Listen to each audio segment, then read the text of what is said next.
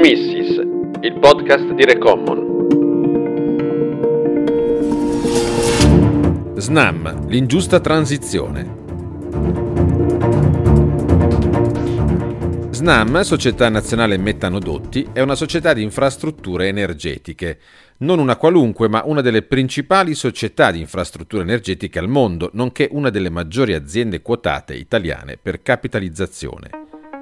I suoi tubi in questi anni hanno collegato paesi produttori a quelli consumatori, un'attività che secondo il piano di investimenti 2020-2024 prevede 6,5 miliardi dei 7,4 totali destinati alla realizzazione di infrastrutture per il trasporto del gas, o per meglio dire dei gas, al plurale, perché il 2 febbraio del 2021, durante un'assemblea straordinaria della società, è stato modificato lo statuto per ricomprendere nell'articolo 2, dedicato all'oggetto sociale, anche le attività legate alla transizione energetica, di cui in particolare il trasporto e la gestione delle energie rinnovabili come biometano e idrogeno, la realizzazione e gestione di impianti connessi alla mobilità sostenibile e l'efficienza energetica. La chiamano la svolta green, tanto sbandierata ai 420 dall'amministratore delegato Marco Alverà, nominato nel 2016 dal governo Renzi e riconfermato nel 2019 dal primo esecutivo presieduto da Giuseppe Conte. Tutto ci dice però che Snam vuole continuare a espandere i megaprogetti per il trasporto del gas, ma anche i depositi, i terminali di gas naturale liquefatto in Italia e non solo, anche in Europa, in Cina e in India, e che la narrazione sui nuovi gas più sostenibili, la cui validità è tutta da provare, rappresenta una sorta di cavallo di Troia per allungare la vita al gas fossile e sfruttare al meglio le copiose risorse del Recovery Plan e del Green Deal europeo cioè una pioggia di miliardi di euro. Oggi vi raccontiamo di una transizione ingiusta come Aircommon ha titolato il suo report dedicato a SNAM. Lo facciamo con sono Elena Gerebizza e mi occupo di gas, false soluzioni e grandi infrastrutture per Recommon. Sono Filippo Taglieri, campaigner gas e infrastrutture di Recommon.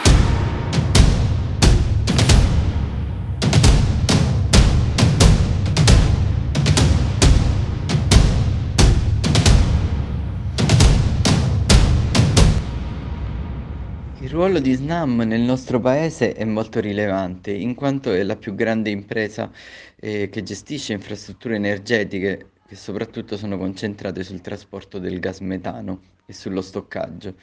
Pensate che Snam eh, possiede e gestisce 32.600 km di gasdotti e ha una capacità di stoccaggio del, del gas metano di circa 16,9 miliardi di metri cubi.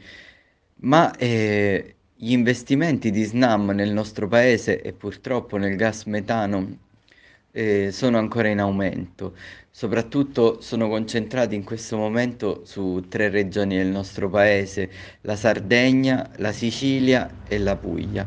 Per quello che riguarda la Sardegna è forse uno dei progetti più discussi e anche devastanti perché SNAM si è fatta promotrice negli anni del, del, cosiddetto progetto di metanizzazione della Sardegna che nell'estate scorsa del 2020 è stato messo in un cassetto a causa del, dell'esito negativo dell'analisi costi-benefici ma che seguendo le risposte che in quanto azionisti critici abbiamo ricevuto da, da SNAM e comunque è ancora nei pensieri dell'azienda di San Donato Milanese. Sicuramente eh, in questa fase si stanno costruendo delle mini dorsali come sono state definite e una virtual pipeline, ovvero un collegamento marittimo per portare il metano in Sardegna. Queste tre mini dorsali saranno concentrate nel nord, nel centro e nel sud della Sardegna, nelle aree di Porto Torres, di Oristano e di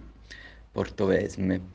Per quello che riguarda la, la Puglia, ci, so, ci, sono in conclusione il progetto TAP e l'interconnessione eh, TAP nell'area che porta da Melendugno fino a Brindisi ed è in progetto per il futuro un nuovo gasdotto Massafra-Matagiola che secondo noi è fuori tempo massimo se proprio vogliamo pensare a una transizione energetica. L'ultima infrastruttura eh, molto rilevante secondo noi e del tutto anche questa fuori contesto è questo gasdotto Gela Malta che crea un altro passaggio di, di gas e un'altra creazione di domanda di gas in un momento in cui la domanda del gas si dovrebbe ridurre per creare le condizioni per una transizione ecologica reale. Ma come si ottiene la patente di azienda sostenibile? Chi certifica che una compagnia sta imboccando la strada giusta per salvaguardare l'ambiente e il clima? L'Institute for Energy Economics and Financial Analysis, stimata organizzazione statunitense che ha come missione l'esame delle questioni relative ai mercati, alle tendenze e alle politiche energetiche, in un rapporto di marzo si concentra specificatamente sulla società italiana sulla sua strategia dal 2020 al 2024 e sull'obiettivo net zero entro il 2040. Il termine net zero è stato coniato nell'ambito dell'accordo di Parigi del 2015 sul cambiamento climatico, riferendosi all'obiettivo globale di raggiungere zero emissioni nette di gas serra nella seconda metà del XXI secolo, in un'economia post combustibili fossili. Una definizione che lascia aperta una porta enorme per continuare a utilizzare combustibili fossili come il gas, compensando le emissioni derivate con progetti di offsetting, già ampiamente criticati per l'impianto sui diritti umani e per la fallimentare contabilità delle emissioni che in realtà continuano ad aumentare. Hi, my name is Arjun Flora. I'm Director of Energy Finance Studies Europe at the Institute for Energy Economics and Financial Analysis il mio nome è Arjun Flora. Sono direttore degli studi di finanza energetica in Europa presso l'Institute for Economic and Financial Analysis, anche noto come AIFA. AIFA è un think tank globale senza scopo di lucro che cerca di accelerare la transizione in corso verso un'economia energetica sostenibile. A marzo abbiamo pubblicato un briefing su SNAM, il gigante italiano del gas, intitolato When Net Zero Means Not Zero. In esso abbiamo tre principali critiche per l'azienda. In primo luogo, l'obiettivo net zero ignora completamente le vaste emissioni di carbonio legate all'uso finale del gas trasportato dalla multinazionale. Emissioni che sono 70 volte più alte di quelle che SNAM riporta attualmente come emissioni Scope 3. In it, we have three main criticisms of the company. Facendo questo, SNAM si presenta come molto più verde di quello che è in realtà e distrae dalla questione principale che è rappresentata da come decarbonizzare l'enorme rete di infrastrutture del gas e tenersi quindi in linea con l'accordo di Parigi. La nostra seconda scoperta è che, nonostante si definisca leader della sostenibilità, nei prossimi anni SNAM prevede di investire meno del 10% del suo budget per la transizione energetica. Ciò significa che il 90% andrà ancora in investimenti in gas fossile. In più Snam continua a fare grandi affari internazionali, come l'acquisizione della società ADNOC in Medio Oriente. Infine, critichiamo l'affermazione di Snam che la metà dei suoi finanziamenti sono sostenibili, quando gran parte di questo denaro sta ancora andando in investimenti in gas fossile e in quelle che potrebbero essere descritte come attività di business as usual quando in realtà dovrebbe essere tutto concentrato sulla transizione della rete dal gas fossile.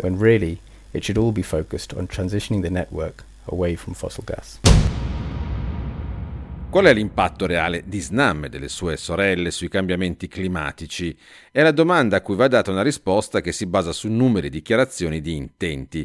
E più in generale il quesito diventa, come sentirete, perché quando questi giganti del gas affermano di essere sostenibili, raccontano soltanto favole.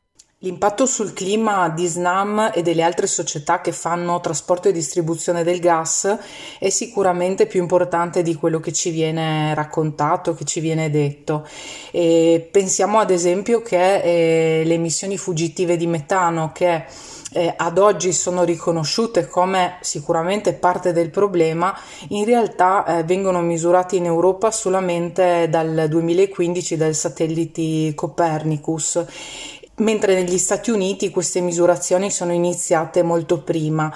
E il punto d'origine, cioè il come mai diciamo si è iniziato a guardare di più al, al metano negli Stati Uniti sicuramente eh, dipende dal, um, dall'impatto e dalla forte mobilitazione che c'è stata contro eh, le, il, il, fracking, quindi questa tecnica di estrazione eh, del gas eh, da eh, rocce di scisto. L'impatto lì è stato fortissimo ed è stato anche ambientale, non solamente climatico, ma sicuramente questo ha mosso anche il mondo accademico a guardare di più ai, ai problemi collegati. Quindi, ad esempio, si è notato che le emissioni di metano eh, negli ultimi anni sono aumentate in maniera significativa e si è cercato di capire anche quale fosse l'origine di questo aumento delle emissioni di metano e si è visto che ad esempio tra il 2005 e il 2015 il 60% dell'incremento di queste emissioni è stato generato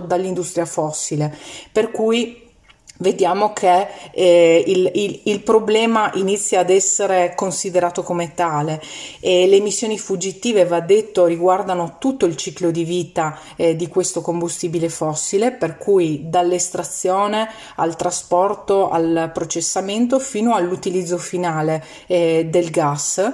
E, mm, e, hanno un impatto ehm, molto più alto di quello che fino, fino ad oggi anche il mondo scientifico aveva considerato considerato perché infatti mentre guardando un arco di 100 anni, che è quello che si è fatto fino ad adesso, eh, le emissioni di metano erano considerate 25 volte più climalteranti di quelle della CO2, adesso restringendo eh, l'arco temporale si è visto che in realtà l'incidenza è ancora più alta.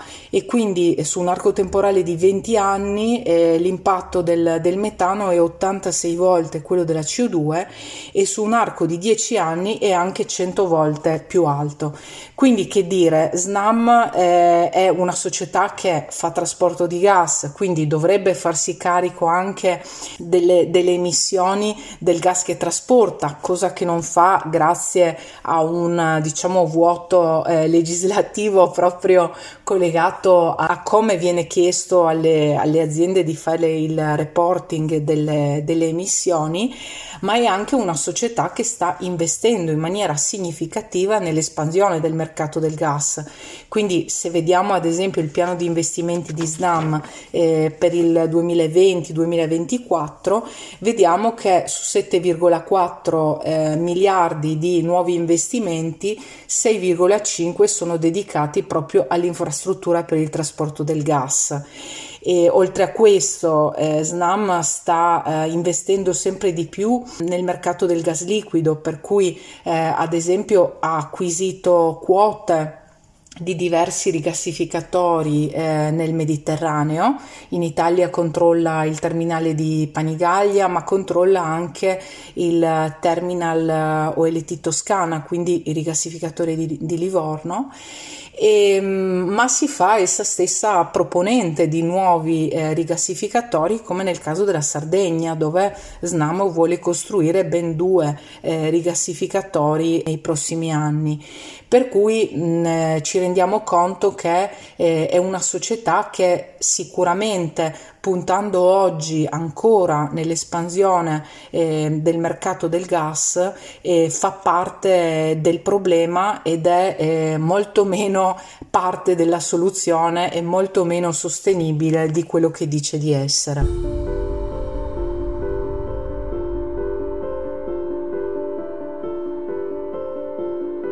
I piani del governo rispetto ai finanziamenti europei destinati alla transizione verde prevedono una partita idrogeno che assorbe 3,19 miliardi.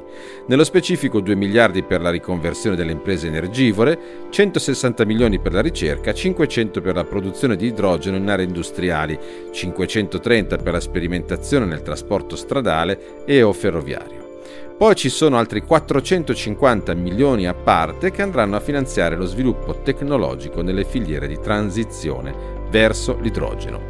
Peccato che l'idrogeno di pulito abbia ancora molto poco, perché meno dell'1% di quello che viene prodotto nel mondo proviene da sole fonti rinnovabili, mentre circa il 90% è generato dalle fonti fossili, principalmente gas e in parte carbone. L'idrogeno si distingue per una colorazione simbolica, grigio come si può intuire è il meno sostenibile perché deriva interamente da combustibili fossili, blu è quello più controverso, il verde è prodotto da sole rinnovabili, ma anche qui ci sono dei però. Gli interrogativi sono tanti e sistemici, a partire dall'intenzione del governo italiano di coprire al massimo il 20% dei bisogni energetici del paese con l'idrogeno verde entro il 2050. La lobby del gas è stata così brava nel suo battage sulle istituzioni europee da convincere la Commissione e non solo che l'idrogeno da fossili, rigorosamente blu, ovvero con cattura della CO2, sarebbe stato un passaggio obbligato verso l'idrogeno verde, in attesa della realizzazione dei famosi 80 gigawatt di nuove rinnovabili.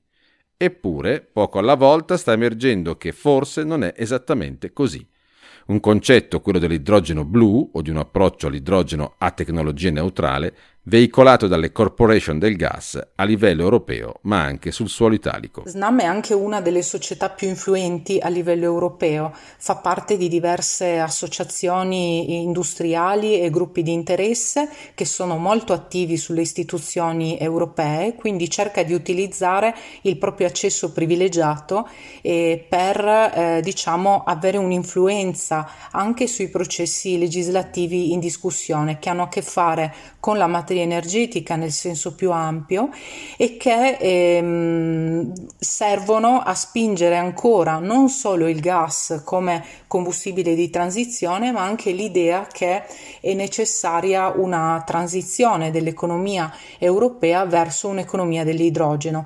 In particolare eh, SNAM sta mh, mm, cercando di eh, influenzare eh, le varie discussioni che eh, riguardano l'idrogeno e che eh, vorrebbero diciamo eh, dare un, un ruolo privilegiato all'idrogeno blu, quindi un idrogeno prodotto da gas fossile idealmente eh, con la cattura della CO2 che rischia di far deragliare completamente tutta l'agenda di decarbonizzazione europea. Omissis, il podcast di Recommon. Avete ascoltato SNAM, la transizione ingiusta di Elena Gerebizza e Filippo Taglieri. Regia e montaggio di Angelo Miotto. Il report è scaricabile su recommon.org.